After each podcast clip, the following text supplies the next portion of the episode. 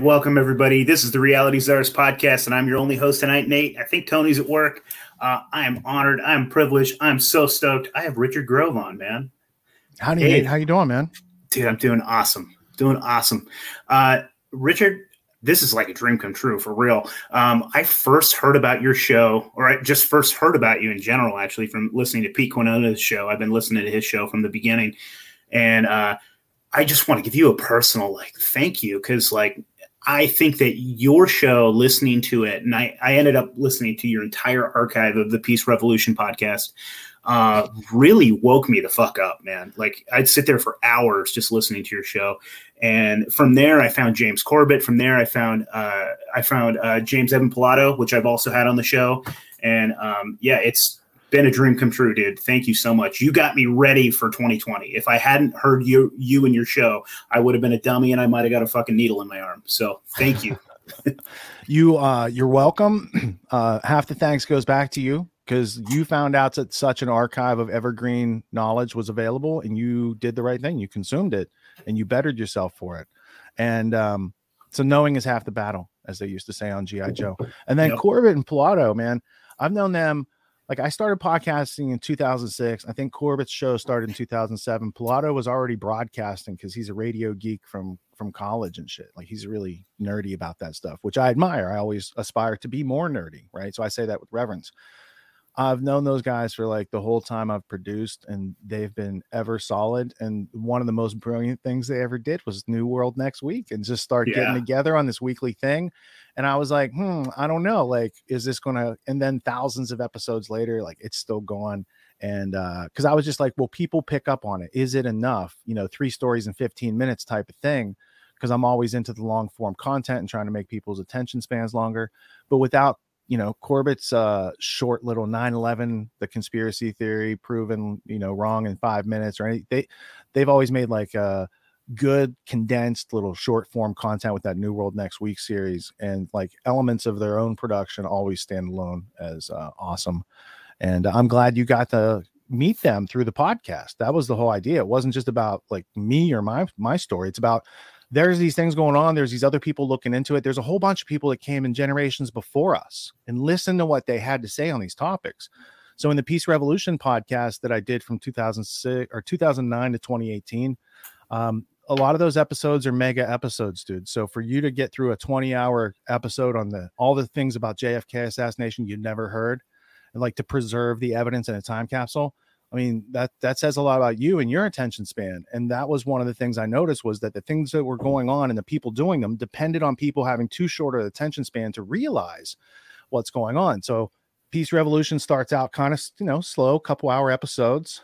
But then by the time you get to episode 20, it's like you got an eight hour banger here of chock full of UN, Agenda 21, all this sort of stuff that you need to know. And then those components all fit together and they tell a bigger story, a meta story. And so, yeah, Thank you for brother. listening. Yeah, absolutely. Thank you for making that, dude. That is, it's just such a fucking treasure trove for like humanity in general. And I love what you do as far as like you really push the trivium and the quadrivium and things like that, and trying to teach people how to think and all before the education we even got into people... the, yeah. Before we even got into like here's what's going on, it's like the first thing is let's let's learn how to use our brains, right? And a lot of podcasts, like why would you go back and listen to an old podcast? Like I built them as works of art that are conceptual and evergreen to like provide these insights into the blind spots that we've all inherited. And once you like illuminate all these blind spots, you have a much better, clear direction in the world, and, and you're not bumping into things that you don't know about all the time which I yeah, it's out. like history in that way because it's like some so many of those things like they are a time capsule, like very much so. Like listening to like some of those names that I hadn't heard of in fucking two decades or something, uh, but like it, all of the lessons that can be learned from those are timeless, and so it's like it's really it's awesome, dude. It's fantastic. Well, I just pointed people to it last week because let me see if this works. Let's see, is it going to work? Oh, look, it works. Uh, we had part one of our interview with Whitney Webb because I read not just volume one, but I read volume Whitney two. Webb. Right. So she's coming back this week and we're going to cover volume two. But a lot of the names in volume one were people I got to know while doing the Peace Revolution series, like on Iran Contra and BCCI, all the Adnan Khashoggi, all the arms dealing, the narco trafficking, that history you need to understand. Well, it turns out you also need to know that to understand the Epstein uh, web of personalities, and it goes back decades. And so, um, yeah, so when someone reads this book, it's kind of dense because you got all these new names you might not be familiar with. But I also wanted to comfort people and say, look, if you are interested in learning that, go back and listen to a Peace Revolution episode. Listen to like five different takes or perspectives on these people. Make them three dimensional characters that are human beings that are flawed. And then sometimes they're also evil, right? It's not yeah, all accidental, circumstantial uh, incompetence that's going on. There's coordinated, and that's what I think people need to be aware of. There are coordinated efforts to that exist that are not friendly to you, your family, your endeavors, or your life. And we should yeah, listening to, to your other. show. I was I've been listening. Actually, I was trying to re-listen to some of the old stuff today, and I just listening. You don't ever like say this person is evil but you you line it up pretty damn well. You like go like and so i like that you let the audience make that decision for themselves but man some of those things are just so damning. Like uh, just like when they're sitting there just like talking to like somebody that is wasting all this money at the pentagon and things like that it's like how in the hell wasn't this done on purpose? You know like it's done on purpose, but like you don't spell it out and say that. It's just one of those things that like you let the audience figure it out for themselves, and it, that's really unique and cool too. Well, because it's not about what I think; it's about learning how to think, and I explain how I think on these things, yeah. and I leave it up to you to think for yourself on these things.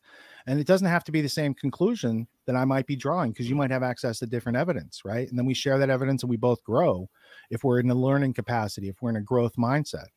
Um, so there's there's a lot to any of those types of communications and trying to get through to people and where do you start and where are their hiccups or where's their emotional trigger where you got to put it down and come back next week and talk to them about next week uh, you know after they've had time to think logically about things. Or maybe they don't. Maybe they're bought in you know in a religious type manner where it's an act of faith and you know uh, fauci's the science right? Yeah. There's that. There's that. I don't know, so I'm going to trust him as the patron saint of science. But if you look at what like Pfizer admitted to yesterday, uh, that's when the clip was going around at least, um, where they said they didn't they didn't test for uh, its capacity to stop transmission, and yet when everyone took that experimental gene therapy, they all took off their masks and celebrated like they were the winning class of humanity, but really they were the super spreaders because the yeah. people who didn't get jabbed continued to vitamin themselves, social distance, like all the things that you do to keep from getting sick. So yeah, and yeah, those are the things that they never pushed to begin with. Like, and that, that's when I knew something was up. It's like, look, we all know how to not get sick. Exercise, get sunshine, drink lots of water, take vitamins, like stay out of fear, healthy. Yeah, yeah, stay out of fear. Exactly. That lowers your like if you want to be a hippie, it lowers your vibrations, or if you you know it, it does affect your immune system and things like that when you're in stress and fear and and that's where they want you.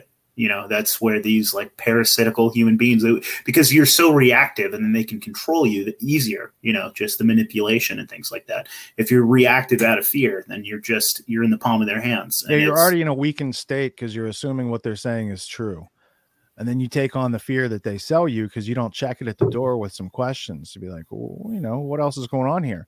Like i had been on that topic uh, early on in march i was looking for what other treatments were effective on sars-1 right?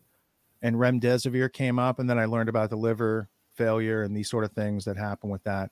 And then uh, hydroxychloroquine actually i found chloroquine. I found the studies on chloroquine first and then i found through Elon Musk's tweet that uh, hydroxychloroquine looked like it was less toxic to the body, right? So this was before Trump mentioned it at all. There was like, hey, there's there's a treatment available, and it's like uh, World Health Organization, you know, list of essential things that everyone should have, right? Between that and later that year, I think ivermectin came out, right, as something that could be uh, preventative. So with those early things and then you see they're not trying to solve the problem. They're not trying to prevent spread. They're just trying to push agendas that existed before the thing happened which points more and more to like that part was planned. And then with the yeah. 201 and these other things that also foreshadows planning. And then the whole peter daszak eco health alliance fauci thing that now the mainstream media they're catching on two years later to this stuff. But fauci like fauci had daszak doing contracts still out to 2023 2024 a year or two ago So the fact that they're now giving him another contract's not surprising, but I guess like to Alex Berenson or whoever on Twitter the other day, it was like big news. It's like, no, they've been continuing. They never, they did stop in April of 2020 because they got caught with the hand in the cookie jar. So they put EcoHealth on pause. And there's a USA Today article about that. But then they picked right back up and kept funding more gain of function. Like they're gonna maybe do it again. And it's pretty, it's pretty, it's pretty much beyond reasonable doubt that it came from the lab, that it fits their agenda, so it wasn't accidental, that they lied to us about that, and then they lied to us about the thing that was supposed to be the antidote. Yeah. Yeah, and it's fascinating looking at government reactions to things. So, like our government, I don't know what they told you. They just told you to put on a mask, maybe wear two, stay inside. We'll give you free donuts if you get jabbed and things like that. Eh, but like, if you look at a country like I don't know, it was somewhere in South America. I think it was like either Brazil or one of those countries. They were like sending them like ivermectin. They were giving them like uh, yeah. like the zinc. They were giving them all these like all these things like that it's just fascinating to me that I guess maybe those are the corporate interests that are tied into the pharmaceutical companies, why they wouldn't do that for us. Or it's just one of those things that it's like, it's weird because I don't think any government necessarily cares about you, but they definitely showed a little bit more caring for their basic human rights and their people than our government did. And it's just like if they're willing to lie and they're willing to just like, basically just kill the old people, like just throwing them in these, you know, this should be the biggest red pill. And I really think it was for a lot of normal folks. I think yeah. this was a giant, way more than 9 11 ever could have been for people. They woke up through the pandemic. Well, because this was on a global fucking scale, man. They tried to shut yeah. down the world. They did for the most part. Yeah.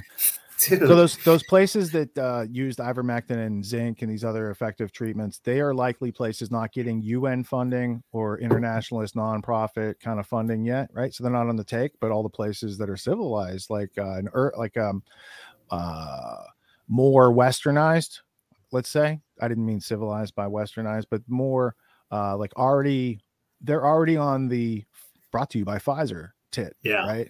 Whereas like other countries aren't so much there yet. So um, that aspect is like those are holes. Th- those are people who left to their own designs found and were resourceful enough to find more effective treatments than all these other organizations that were tasked with it, right? But if you actually look at their actions as opposed to what they're saying at every step, at any time that you could bring down the fear or slow the spread or any of these types of things, stop the spread, they did the opposite right? Just start with the nursing homes, the silent blood bath, but the silent bloodbaths in New York and Michigan by the governors yeah. who still haven't been, you know, I haven't seen adjudication on that yet. And then you got six will. million people from the lab yeah. outbreak or release. And then you're going to have a billion people probably who took the experimental gene therapy that are finding out otherwise now. Dude, yeah, that's one of those things that you can only really speculate at this point. Like, what was the point? Because I mean, so like if we're given them the benefit of the doubt, they were just trying to make money, uh, and they just mistakenly like knew that there was going to be some, uh, you know, some side effects and things, and they were just like, well, we're going to get immunity and we're just going to make a bunch of money. That's like me giving them the giant benefit of the doubt. Otherwise, man, these same folks are like the eugenicists and have been, yes. and they have family blood ties to these things, and they literally do want to cull the population and or sterilize a significant amount of the population, and it's just wild to me. Yeah, it's the same group of people who would approve, you know, human experiments in Philadelphia or human experiments in North Carolina or Haiti or Puerto Rico. Like the there was in the early 20th century. Um, a guy named Cornelius Rhodes, no relation to Cecil Rhodes because it's a different spelling. Um, he worked in chemical weapons development. And then he started blending that chemical weapons development and knowledge with the medical industry. And then he went to, I believe it was Puerto Rico, and performed experiments on human beings, considering them a lesser race over the, just across the water in Puerto Rico. We can go experiment on those people. Then he brought that research back to the Rockefeller Foundation and the other foundations, and they gave him a post at Memorial Sloan Kettering Hospital. Like that's how the the hos- the cancer hospital in New York City started was Cornelius Rhodes, this guy who'd done these human experiments and using like in chemotherapy comes from some of the chemical weapons things that they were developing back in like the 1920s. Some of the earlier chemotherapies. Now, I'm not saying that's how they do it today. I'm just saying the origins when you look into yeah. the evolution of these things. Uh, he has some pretty gnarly quotes about Puerto Ricans too, right? Is that the same guy that says these are like the filthiest beasts and like the island would be so much better without them? And he talks about like, Puerto Ricans Lord. the way that yeah. Churchill talks about Palestinians. Yeah which to me shows the ignorance of the the person, right? And I don't think Cornelius Rhodes or, or Churchill should be canceled for saying those things. I think if we don't know that they say those things, we don't know that they're racists. Right? Yeah. And I think the cancel culture and all the censorship just covers up, and then you can't see who believes what because everybody's not saying what they believe in every, anymore. Well, I mean, that's the argument that could be made for things like segregation. It's like I could go to this restaurant that doesn't want me in there because I'm a beaner, right? And I'm just sitting there handing him money, uh, but I, maybe I don't want to give my money to this racist piece of shit. So, like, if I knew that's how he felt, I'd go to the restaurant down the road. So, you know, I don't know. There's an argument to be made for that, for sure. Yeah, and I think if you look into like, because uh, there's the New York Times used to have a way you could search its website and therefore its newspaper for the the use of words over time right? So you could go in and type racism or racist into New York Times and you'd see a chart of its use, right?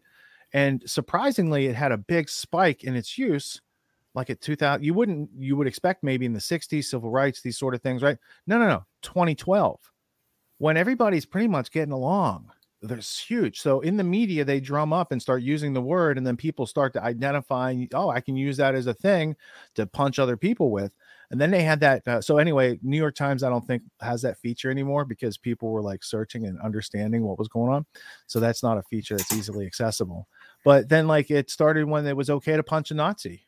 I remember like seeing that, and I don't agree with the Nazi, but you can't just go up and make like uh, violence as a preemptive strategy, you know, cold cock the dude from behind type thing, right? Like that's not a good precedent to set just like after somebody went on stage, you know, at Chappelle, then all of a sudden people were running on stage and going after people. Yeah. Right?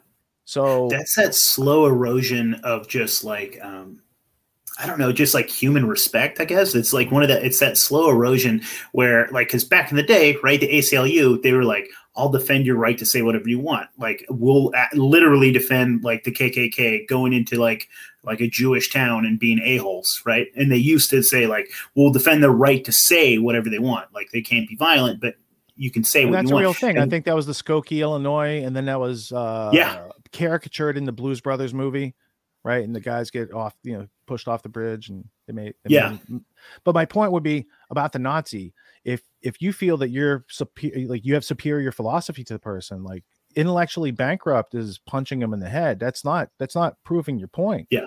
It's not it's not helping other people to see why it's bad to be a nazi right so that thing just took off, and then you had like all the Antifa stuff come after that. In but fact, like, it victimizes them in a way, and then makes people more intrigued. Like, why are they doing that to shut them up and things like that? Yeah, you're absolutely right. When they should have their ideas challenged in public, so people can see how empty they are or how valid they are, and right. then people go, "Oh, okay, this guy's an idiot." Okay, so that's how we you and i logical reasonable people might uh, deal with it but they want it to continue on and to fester and to putrefy and to like make civil war so they don't have that mm-hmm. happen right? So they're like they put that everywhere and they're like that's a good thing right? Instead of saying hey you know maybe maybe that's not the right thing to do in that situation. Maybe there's another way to express your point and communicate rather than pugilism on an unwitting opponent right?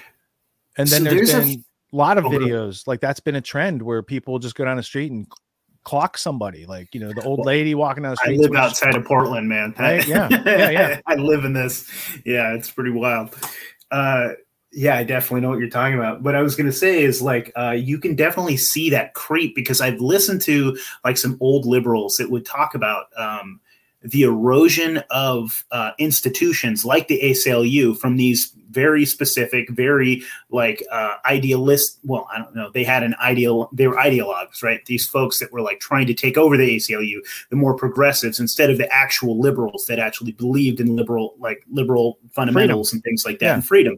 Yeah, and just their erosion of those institutions and I think that you can make a pretty good argument that that could be tied to things like the Fabian Society and things like that, that will take you back to like, you know, again, like people like Cecil Rhodes, the Rockefellers, those type of those type of folks that were like all about basically taking over institutions slowly and surely. You know that their whole Fabian saying is like, for the time we strike, we wait, but when we strike, we strike hard. That and and so like they're the folks that like made the world economic forum. Like they started the world economic forum and things like that. And so you you i listen to someone like klaus schwab talking about how he has young leaders in canada's parliament and like half of them are all world economic forum stooges basically. And what i hear is him saying like i've got a bunch of fabian socialists in, in the government over there and when i'm ready when i say strike they're ready.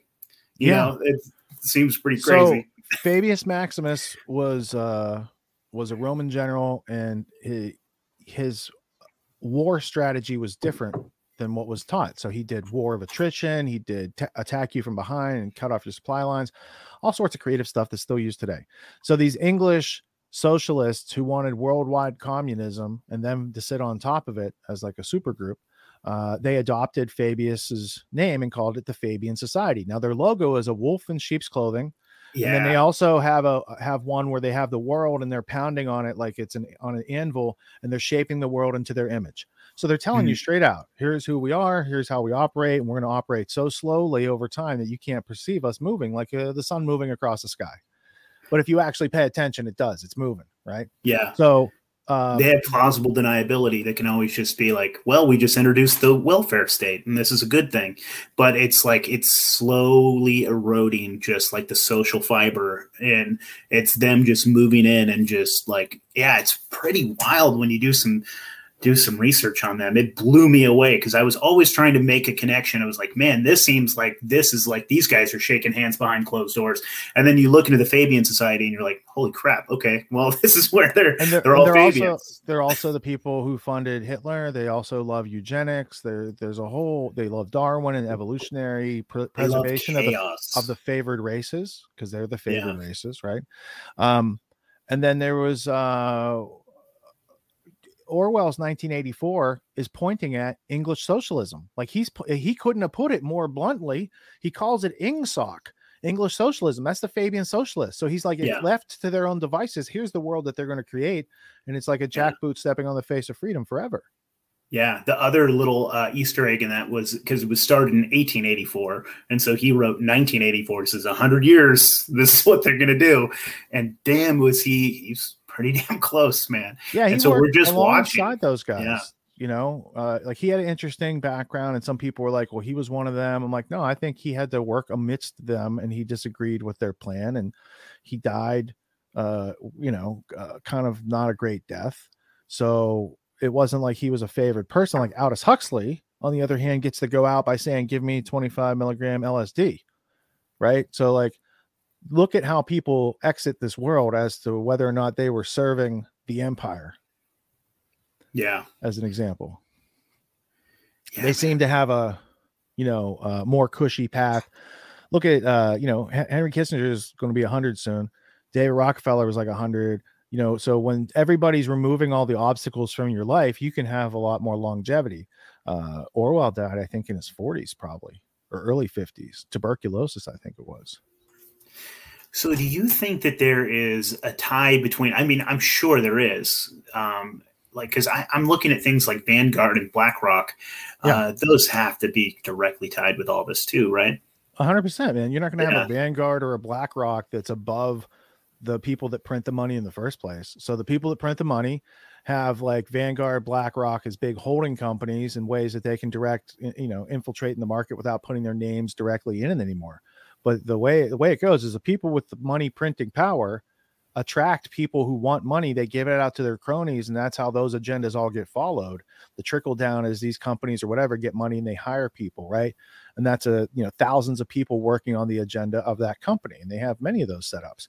And then they have Bilderberg and World Economic Forum to kind of uh, working group the outer circles of those setups. But from the inside, from the get go, it's like deep capture. Yeah.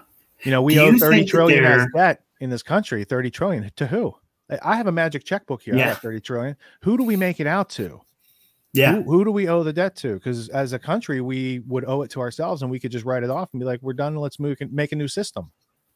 We could also make a new system, pay off the 30 trillion, then delete that system and make a new system out of debt, like out of debt free and be independent of all that. But you can't do that if no one admits that that's kind of like the the string that's holding it all together. Yeah, no, yeah, it's fascinating, man, because like I, I've discussed this on the show before. It's like it's this was definitely done and planned like this um basically just eroding the economy like this was totally done on purpose and to get into this massive amount of debt because like like okay the the united states we win our independence from from england. One of the first things that england did to screw with us was they started like printing counterfeit uh, american dollars and Heck flooding yeah. our country. And it, that was easily seen as economic warfare at the time. That was yeah, like, they're like everyone they're like was, you want to be your own country? Game on boys. Here's yeah. how it rolls. And then we adapted to that and we started to get more a little bit more counterfeit you know uh, uh protective documents and eventually we have somebody that you know anti-counterfeiting that turns into the secret service and owns the president right? There's a whole interesting evolution to that sort of thing. Um, but really it's the struggle between america and britain militarily and that goes on twice because 1812 to 1814 was the second one and they burned down the white house but they didn't win. So then they came back with economic partners because in between the time that uh, 1812 war goes on and like this uh, the American Civil War, the British government gets in cozy with the Rothschilds. I mean, the Rothschilds mm-hmm. help them against, uh, you know, give them money to Wellington so they can defeat Napoleon. And then the Rothschilds uh, save the Bank of England. And then the Rothschilds buy the Royal Mint refinery by like 1828. So all the gold bullion, everything's going through them, right? And then they start servicing uh, the gold rushes around the world, and all that gold is going back, you know, into that system.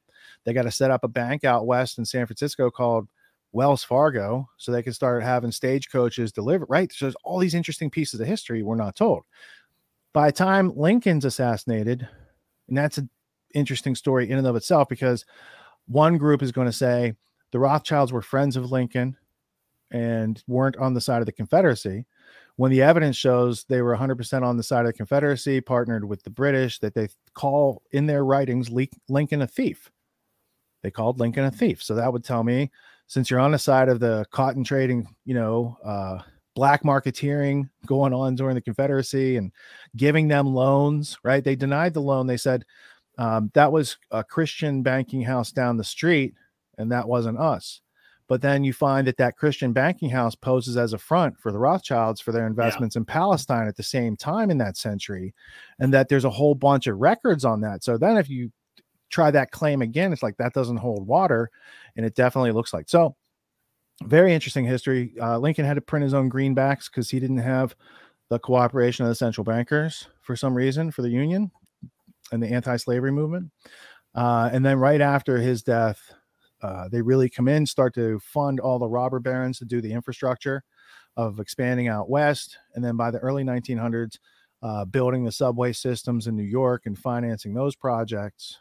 And by the time World War One comes around, those financial influences have enough clout in America to get us into the war, not on the side of Germany. And like one third of America at that time was related to Germany, but on the side of Britain, our former enemy, which is kind of crazy but they had some propaganda campaigns and a whole bunch of psychological warfare in the news and newspapers and these sort of things and people went along with it and millions of americans uh, i'm thinking i'm forgetting the numbers millions of people died in that war and i'm pretty sure uh, even though america entered late we lost a lot of uh, like a whole generation of young people. Yeah. Yeah world war one was just terrible and um, it's just that was actually part of the book that Sally's writing. It's pretty fascinating. He talks about how uh, World War One. Oh, what was it? Well, basically, he thinks. Uh, I don't want to give away too much of his book, but he thinks that um, with Lincoln uh, starting the Civil War, that actually like set up a lot of different things and allowed us to get into World War One. And he has a bunch of really fascinating like uh, ties and interesting stuff. And then, of course, because of World War One, we that like started. I mean, started a lot of the things that ended up causing World War Two. And uh, well, they changed our history. American history was changed after World War One to be more in line with getting back together with Great Britain. So just the fact that they knew enough to come into our system and start changing our history to prepare for the special relationship and then the Five Eyes spy on everyone and control the world type of thing.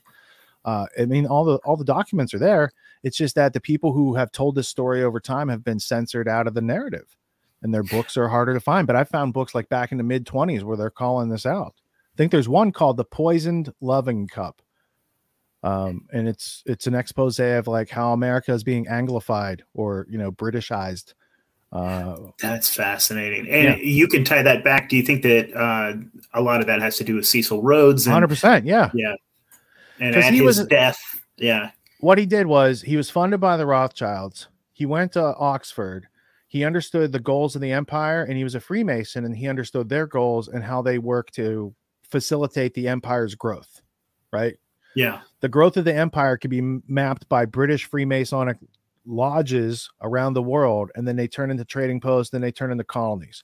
So you can see the maps change over time. And the first thing they do is go set up a Freemason lodge there. So with Rhodes representing the goals of the Freemasons, the Rothschilds, and the British Empire, that is setting the stage of World War One, the Balfour Declaration, the future state of Israel, all that stuff. Because Chaim Weizmann, uh, Herzl, those guys were writing back and forth with Cecil Rhodes and they're like, "Hey, we we like what you got going on down there. We'd like to do something similar." Which what Rhodes did turned into apartheid, and what these other yeah. guys did turned into apartheid as well. Yeah, absolutely. 100%, dude. 100%. Yeah, you're absolutely right. And um, I was doing a little research on Cecil Rhodes' like early life. And so like I guess his family was pretty pretty well off and his family sent him this is the study that I heard. So they sent him to somewhere in Africa um, to uh, to work on a cotton farm. Uh, so he was like running a cotton farm because I guess in the United States this was like during the Civil War, and so like all, like cotton fields were burning, and there wasn't like people being they able to pick supply. it. And so yeah. yeah, they needed the, a second cotton supply. And then his brother got him interested in diamonds, and so he yes. went down to South Africa, and he was trying to. And this is what I found so fucking fascinating, man. It was blowing me away because it's what they do now. He was like he was watching all these South Africans and he was looking at them and he was like, How do I get these people to work in my mines? He goes, These people own their own land, they grow their own food, they don't want my money. They don't want to come and work for basically nothing to come work in my mine. How do I do it? And so he's like, you're watching him like figure out this conundrum. And he's like, well, the first thing he did was like, let's start taxing them we need to start taxing them for uh, you know basically just existing. And so they just started doing that. And so they were forced to like do have to work a little bit at least to get some of this money to be able to pay him these taxes. And then they were able to take away their land. And so then they weren't able to like grow their food anymore. And they just became more and more dependent. And so then they absolutely were forced into this like debt-based slavery system where they had to go and work in his fucking mines to be able to pay the taxes to be able to survive when before they were just living off the land. They were growing their own food. They were happy. They got to spend their time with their family, and now they're fucking basically wage slaves. And they wanted it nothing to wild. do with building out his agenda or helping him out. Yeah. But then he finds leverage to force them. And then similarly, in order to expand his mines, what he does is he goes out and buys up all the pumps and gets a monopoly on the pumps. And then when his competitors' mines flood, he doesn't loan them or rent them the pumps and then they have to sell to him for pennies on a dollar. He goes in there with the pump. He's got a new mine because he can just outweigh them. right. And so, Dude, how like, do people like that? He isn't just like a standalone genius, right? he has people around him in his ear. Yeah. Like, how do people like? Because I'm like, I listen to things about Cecil Rhodes and I'm like, holy crap, is the most like Machiavellian, evil, psychopathic genius. But like nobody's that smart. You need a team of psychopaths oh, yeah. your he had a lot of mentors yeah. before him, and then he mentored a whole bunch of people that came after him that acted just like that, right? So uh yeah, I don't even think that that Rhodes was necessarily like the most evil person ever per se, right? Because he's dead. I don't have I don't hold feelings or hatred against people who they're not even here anymore, man. That would be silly. I'd be poisoning myself. So I see him as a flawed character, uh, grandiose ego, uh, very low consideration for his fellow human beings because he was given a philosophy of you know Darwinism that says he's uh, a chosen favored race and that he could subjugate these people. Like it's in their science, opposed like supposedly, right? So it's his financing from the Rothschilds. It's his later education at Oxford that gets him these more, you know, this plan that he heard from Ruskin about how the English speaking tongue should rule the world. And Cecil Rhodes is like, oh, let's do that and get America back into the empire is, is the next step to do that. And so, uh, leaving his great wealth, I think he died at age 40 or 41 and he was homosexual, so he didn't have any uh, legacy of children or anything like that. So he gave all his money to Oxford for a secret society and for the Rhodes Scholarships. The secret society became the round table for the Commonwealth of the British Empire, or whatever they called it. And it was a, a group of press magnates, other super influential people, royalty, uh, you know, having a top down influence on what the empire is going to be and how to achieve that. And uh, that from there, they set up um, the the Pilgrim Society in 1902 was an Anglo American uh, like cabal, if you will, planning for other people's futures. I call it, and you know, not telling us that's a cabal. And then uh, Royal Institute of International Affairs, which is funded by the Rockefellers, ironically. Americans funded the British Royal Institute of International Affairs, among others. And then they create the CFR a couple years later here in America, which is a Soviet council to internationalize America on behalf of the British Empire. And uh, they're still very powerful today, 100 years later they're still like working unopposed, and people are like, "That's fine," you know. And the, with the guy who's uh, recently the chairman of Council on Foreign Relations, Richard Haass, is a Rhodes, a Cecil Rhodes scholar. That's how I should say it, just Cecil Rhodes scholar, because that yeah. way it just makes it sound less official. Rhodes anytime scholar. you hear Rhodes scholar, Rachel Maddow, who told yeah, us all the, the lies about the transmission, stand up. Yeah, George Stephanopoulos, yeah. Bill Clinton. There's a there's a whole bunch of them.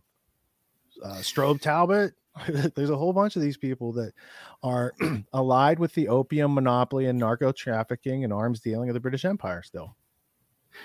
So that's fascinating, man. So I, am thinking about all this stuff, and it's like whenever somebody asks you, like, who is the they you're talking about? Yeah. This, this is a pretty good uh, yeah. place to point them. Well, like, let me. Um, this is they. let me do this for you. Because that's a good question, and people do they they ask who's they. I could talk to them for five years about they, and here's how a conversation might start. I'm going to put a book on screen here for you. Did that work? Yeah. Okay. Yep. This is the New Freedom by Woodrow Wilson, and there's the title. It's the first edition, and this is written from his campaign speeches. That's a and sweet this, book, man. And this copy was printed in London, first printing in 1913. Okay. S- same year as the Federal Reserve. A call for the emancipation of the generous pe- energies of a people. So people were enslaved. He wants to emancipate them from that slavery. In this section called The Old Order Changeth, he has this quote. Now, I had read about this quote online. I was suspect of this quote. I'd seen various versions of this quote. And the reason it, all those things exist is because it's an eight page quote where he tells you this story but I'll just read like uh the first two read it, man. Here. Yeah, yeah, sure. Since I have entered politics, I have chiefly had men's views confided to me privately. Some of the biggest men in the United States in the field of commerce and manufacture are afraid of somebody, are afraid of something. They know that there is a power somewhere so organized, so subtle, so watchful, so interlocked, so complete, so pervasive that they had better not speak above their breath when they speak in condemnation of it. They know that America is not a place of which it can be said, as it used to be, that a man may choose his own calling and pursue it just as far as, as his abilities enable him to pursue it. Because today, if he enters certain fields, There are organizations which will use means against him to prevent him building up a business that they don't want to have built up. Organizations that will see fit that it, uh, that the ground is cut from under him and the markets are shut against him. Right. So he goes on for like eight pages saying, "There's there's something going on here, kids." Right. And that's how he gets Dude. elected. But he's representing. He's from Princeton University. He knows who he's talking against pretty well and they put in the Federal Reserve with his blessing, which is the internationalizing of our whole 20th century.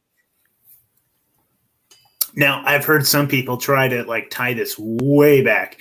They'll start saying things like, uh, like the whole idea of centralized baking comes from like the idea of usury, which came all the way back to like Babylon or something like. Sure, like, there's like the think- Babylonian woe. There's a whole bunch of books, and that there there is some history to that. But on the other flip side, uh, let me defend usury for a second. If uh, you want to borrow money from me, and I'm going to take a risk of maybe not getting it back, not getting it back on time, uh, other things that come with it, lawsuits, right? Maybe I want to make that not for free. Otherwise, I can't afford to take that risk on a regular basis, right? So if people didn't want usury, then don't deal with people who are charging interest, right? Traditionally, Christians couldn't charge interest; they didn't have the the banking, right? And so in Europe, uh, the bankers for the European royals were usually people of Jewish religion. Yeah, I think that's just a fact. It's not like an emotional. It's like it's just a thing that went on because Christians wouldn't do it, so they filled that hole in the market. Yeah, or, Christians you know, and Muslims were yeah weren't allowed to use usury. Right. Yeah, that is interesting. Yeah. So that's history, fascinating yeah, the history and evolution of banking over time. Like one of the best books I could recommend is called The Lost Science of Money by Stephen Zarlenga. And it's like a 624 page definition of money because it gives you like 23 use cases over history. They use seashells here, they use nomisma in Greece, they use these different things that were accepted as currency. And here's the good things or bad things about those things. But now you've seen the whole history of kind of what people have used and now you have a better idea of what they're doing and the emptiness behind these debt-based notes that they give us like monopoly money. Yeah 100% yeah that's it's just a fascinating thing like as you're reading those quotes and it's it's, it's like they won't even say it over their breath you know like they right. won't name this group which is so fascinating. In my head now, it goes illuminati. Yeah so in my in my terms they name themselves through their own documents. As a for instance when Britain cuts a deal with the Zionist organization and says, We're going to give you Palestine in the future. That letter, which is known as the Balfour Declaration, mm-hmm. uh, a letter from uh, His Majesty's government to Lord Rothschild uh, to give him Palestine that the British didn't have control over yet, but they're fixing to if they won the war, right? Yeah. That letter has four drafts to get to the final copy. The first draft is a letter from Lord Rothschild to the British government saying, "Here's what I want." So basically, he said, "Here what I want." They wrote two drafts and then said, "Here's a final copy. We're giving you like we're giving you the thing you're asking for." So it's like a receipt for a transaction in history. Yeah, and it's a really interesting piece. But to answer the question of who are they, I would point to uh, a book like this, "The Power Elite." by C. Wright Mills, published by Oxford University Press, and I think this is 1956. So for a long time, it has been known that there's a group of people, and this is an establishment status quo book. I mean, most of the people in here are people that were in the CFR, in the State Department, living in Georgetown, working in the Dulles circles, uh, the Anglo American establishment. So the power elite is something that, uh, you know, academic, uh, intellectual, informed people on such topics that's something they would definitely have heard of, read in the past, and got some basis, right? You could go forward in time to Carroll Quigley's books or Anthony Sutton's books, which do a good job of naming people. Uh, Secrets of the Federal Reserve comes directly from the records of the Library of Congress. That's another good one. Uh, but I would also go to David uh, Rothkopf's Superclass. I have two copies of it back there, but it's holding up some DNA. Um, Superclass is a book that says there's 5,000 people and they're the non-elected ruling class of the planet. It's very open about it. He works for the Carnegie Foundation. He works for the Kissinger Associates. Like he's part of the establishment, and he's telling you very clearly: here's the 5,000 people that are in control that you didn't elect. uh, more recent. Do folks get in trouble for writing stuff like that? well, no, like he goes on book TV and promotes it. Like they're just telling that, like he's not a whistleblower. In fact, that yeah. same guy who wrote Superclass is, according to Alex Jones, the person who offered to bring him into like the Council on Foreign Relations and all that stuff because he he tells that story sometimes, and that's the author of the book that he's talking about. So he's a real guy and he, you know, you can look up David David Rothkopf and Book TV, and you'll see his super class, and he'll tell you. You don't even have to read the book. So for people who are like, "That's interesting, but I don't have time or money to read a book," just watch the video. You got a better thing to learn, you know, and then you don't have to know about that anymore because, like, you you learned that piece, and now you can go forward learning other things. More contemporary uh, contemporary reference would be Chrystia Freeland. She wrote a book called Plutocrats uh, the world elite and how they're leaving you behind, something like that. Now, she's a big deal because she's World Economic Forum board of directors. She's second in command in Trudeau's Canadian government, right? So she's like, I forget, some ministry deputy prime minister type thing, right? And she could be the next prime minister of Canada. So now you start to understand when she makes these comments on TV about how they're going to seize bank accounts and trucker convoy and all this stuff, mask ordinances, uh, jail time. She's speaking on behalf of Klaus and the plutocrats who really took control during the pandemic. I mean, their wealth skyrocketed. They were all in the know. No one pushed back. Nobody, nobody hesitated. They were all coherently in lockstep, while the rest of us were left to like, you know, triple mask and kiss our ass. So, damn, yeah, they do exist. They are easily named. I can show you. Let me see if I I don't have it open, so it'll take me a second to bring it up here. But I have a history blueprint where when I learn about these people, I uh, I put it into a model, and then I can share that model with other people, and they can learn similar things without having to do like all the work. Is this what you talked about on uh, Thaddeus oh, Russell's oh, podcast? Uh, quite possibly. He might have asked me about that. Let me see if it'll. Yeah, it it's sounded opening. like you had. Yeah, you had turned it into like. Yeah, that's fucking neat. All right. So the tricky thing is, all right, I got this, I got it to open, but then I have to go to this screen, press this button. It's going to go black for a second. Don't panic. Okay. That button, and then I have to hit. Uh, one of my monitors is out here, so I'm flying blind, kind of. Let's see if I can get that other screen to size up. So you can see it, but it doesn't look nice. So let me see if I can Alt Tab to get to okay. that and stretch it out a little bit. All right, so in this model, and I'll just do it live here in a second. Uh, I'll take you to a home thought. Home thought for this model could be Ian go. Fleming, right? And let me know if it stretches to the top of the screen. Are we filling the screen yet? Not 100% yet, but it's getting bigger. All right, let's see what it yeah. looks like. Uh, it's getting close. You get the gist. Yeah. Uh, Ian Fleming's, uh, you know, the author of James Bond. Everyone knows that, right? But what most people don't know is that he's educated uh, alongside people at Eton College. Uh, his great or his grandfather was Robert Fleming, who owned Robert Fleming and Company, which did a lot of business during the opium uh, monopoly of the British East India Company. He's a billionaire, right? So Ian Fleming and his brother come from a billionaire financing family who financed like the Harrimans, right? The Harrimans were huge eugenicists, Nazi funding type people in America. There's like a hierarchy to these things. Now, Robert Fleming and company is still below the Rothschild family and, and dynasty, right? But he played uh, a really interesting part, and also like uh, the industrialization of Soviet Union and what became communist China was done through the Harrimans investment in American International uh, Company, and so like the things that Fleming and Company were funding were setting up what became the Soviet Union and the Cold War that Ian Fleming, two generations later, is writing about. So there's a lot of interesting history in asking the question. You know, who was Robert Fleming and Company? Who's uh, the the family? Like they're listed in Forbes as uh, some of the richest families in the world. How did that stay off people's radar? Why did they not mention these things? Right, very interesting. But also uh, the connections between um, some of the people that are working with Ian Fleming on projects while he's in MI6. So there's a whole lot just digging into somebody who's like, oh, Ian Fleming, like, what did he do?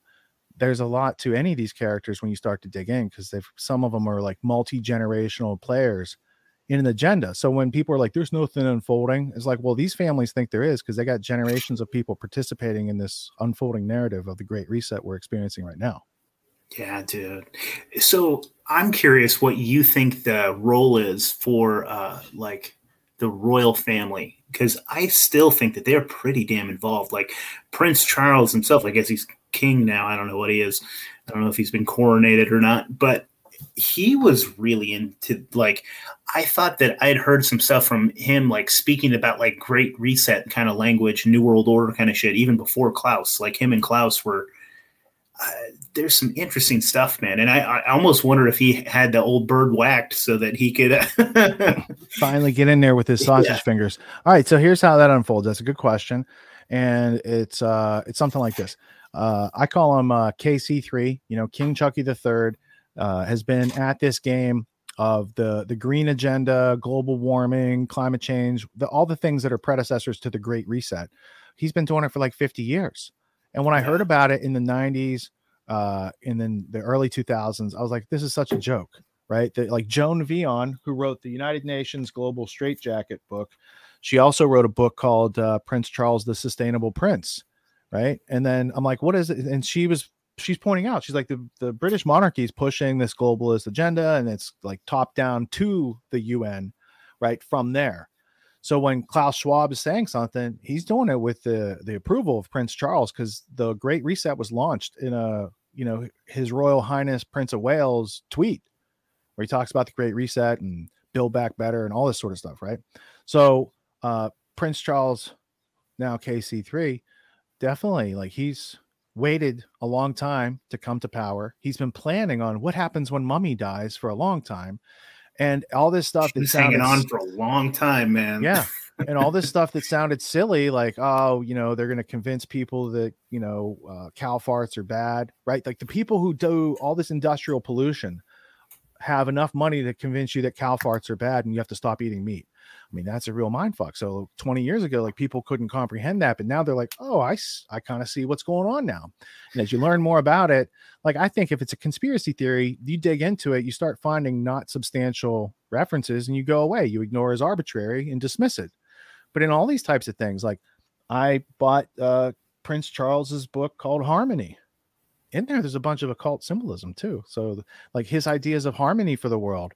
And he has those quotes where uh, you know, he he doesn't participate in black magic and these sort of things. Like nobody asked you did. If you participate, you know, they asked you about spirituality. You know, so he's just an interesting enigmatic character who has really never heard the word no his whole life, except for "Can you be king yet?" No, and then the person who kept telling him that died. So now he's like probably going on a big ego trip. I would be I would be surprised if he didn't try very hard to unfold his agenda urgently because you know he's got waning time on this spiritual plane. Yeah, hundred percent. I mean, looking at those fingers, I don't think they're. You know, I think I don't think his heart's. he's, also, his, he's, also, related to yeah. Dracula, so you got to count that. yeah, too. count the count factor. Super fascinating. Yeah, those blood ties, man. It, it is really fascinating because, like, I I don't know the validity validity of this, but I've heard this that like this was like a like a middle school girl had figured out that like uh, like no, almost true. all of our presidents were except blood related, except yeah, for so, one. So the way it works is all American presidents are related to King John. I think it was Longshanks of England, who did the Magna Carta. I'm pretty sure that's the the proper king, except for Franklin Pierce. He was a president who was not somehow related. And if you think about it, I mean, people are like, well, you know, that's just numbers and that's just. Th-. I'm like, no, that's a thing. That's a thing. It's a thing you know, uh, Longshanks wasn't Genghis Khan, right? There shouldn't be this many people in power related to him. and it goes to show, like, if you really want to become America, like American president, the people who have their eyes on America used to own America, maybe still do America. Like, I don't know if they own it right now, who's in control, but it ain't us. It ain't Biden. Jeez. Yeah. You know? um, yeah. So they have, they play a long game and, uh, it's, it's still unfolding it's yeah, interesting. That is so fucking fascinating. When you look at things like that, that all these bloodlines are just tied together, and that so you ask yourself, well, Church, is it just Churchill's related to or, Churchill's related yeah. to uh, Franklin Roosevelt? They're like tenth cousins. Yeah. Right? And so, like, even during World War II, Churchill's not telling his relative the truth. He's running espionage against his relative. And that's the way World War One was, because they're all grandchildren of Queen Victoria, who comes from the the German Saxe Coburg Gotha family from Germany that took over the British crown in the early 1800s. And by the time that she's uh, Queen Victoria, like in our time of the Civil War, they're fully, you know, it's so it's like a German British. Uh, later, you know, the Zionists get in on that relationship, but there's a whole bunch of factions that are like, yeah, America could be useful if it was our our tool. Then they undermine our education to get people to accept that and they propagandized us with you know Walter Cronkite and Dan Rather and limited spectrum news, and you know, and in the absence of not knowing how to question your way out, like my saying is, literacy literacy is a form of slavery until a method of critical thinking can be consistently practiced by the individual. Otherwise, you're just setting people up for failure. They don't know what is factor. They don't know how to parse it themselves. They don't have the codec to decode that information, so they have to store it as is. And I think sometimes, like a lot of the things that they tell you on the news, that there's a hidden virus in that stuff, metaphorically speaking, right? The yeah. virus is you. You said it was safe and effective. I mm-hmm. took that in. I acted on that, and now I literally do have something floating around in my body. But that's not what I was talking about. Yeah, man. Well, that all just ties unexpected payload. That's what I'm saying. yeah. saying. it all ties it back, man, to the awesome work that you're doing and teaching people how to think again. Because uh, I know that I received my cats in the way. Sorry. That's high production value, man. and uh, yeah, so I mean, it just ties it back together, man. Because I know the crummy education that I got, uh, and I had to go back and teach myself. And like part of my education was listening to the Peace Revolution podcast, man. So I appreciate you and all the work you do. Well, right on, man. Um, I wanted to thank your audience for tuning into this because I know it's just like uh, another random guest. So anyone who tuned into this, I brought you something today. It's called my Freedom Vault, and uh, I give it to people for free who like you know have attention spans that are longer than 45 minutes. So you can go to getautonomy.info forward slash Freedom Vault. I think that's where it is, or you could go to grandtheftworld.com and it'll pop up on the podcast page. And uh, in between doing the uh, the Grand Theft World podcast on Sunday nights. That's like six or seven hours, but the rest of my week is spent uh, helping individuals overcome the learning disabilities instilled by public schooling and helping them uh, self actualize and uh, ignite their potential. And then we help freedom minded companies uh, get their marketing and distribution and uh, sales up over at our consulting company. So whether you're an individual or you're a small business in the freedom community, we have designed solutions that help alleviate all the stuff we just talked about. Klaus Schwab, Rockefeller, all these people want these things that are bad for you. And I say that's a shitty plan. Let's offer you some things that inoculate you from those ill things and let you move forward with the path of freedom and a lifestyle of liberty. So thank you, Nick. This has been great. Absolutely, brother. Thank you so much. Uh, the great, the powerful Richard Grove. You're the man. Right on, man. Thanks. Peace. Thank you, brother.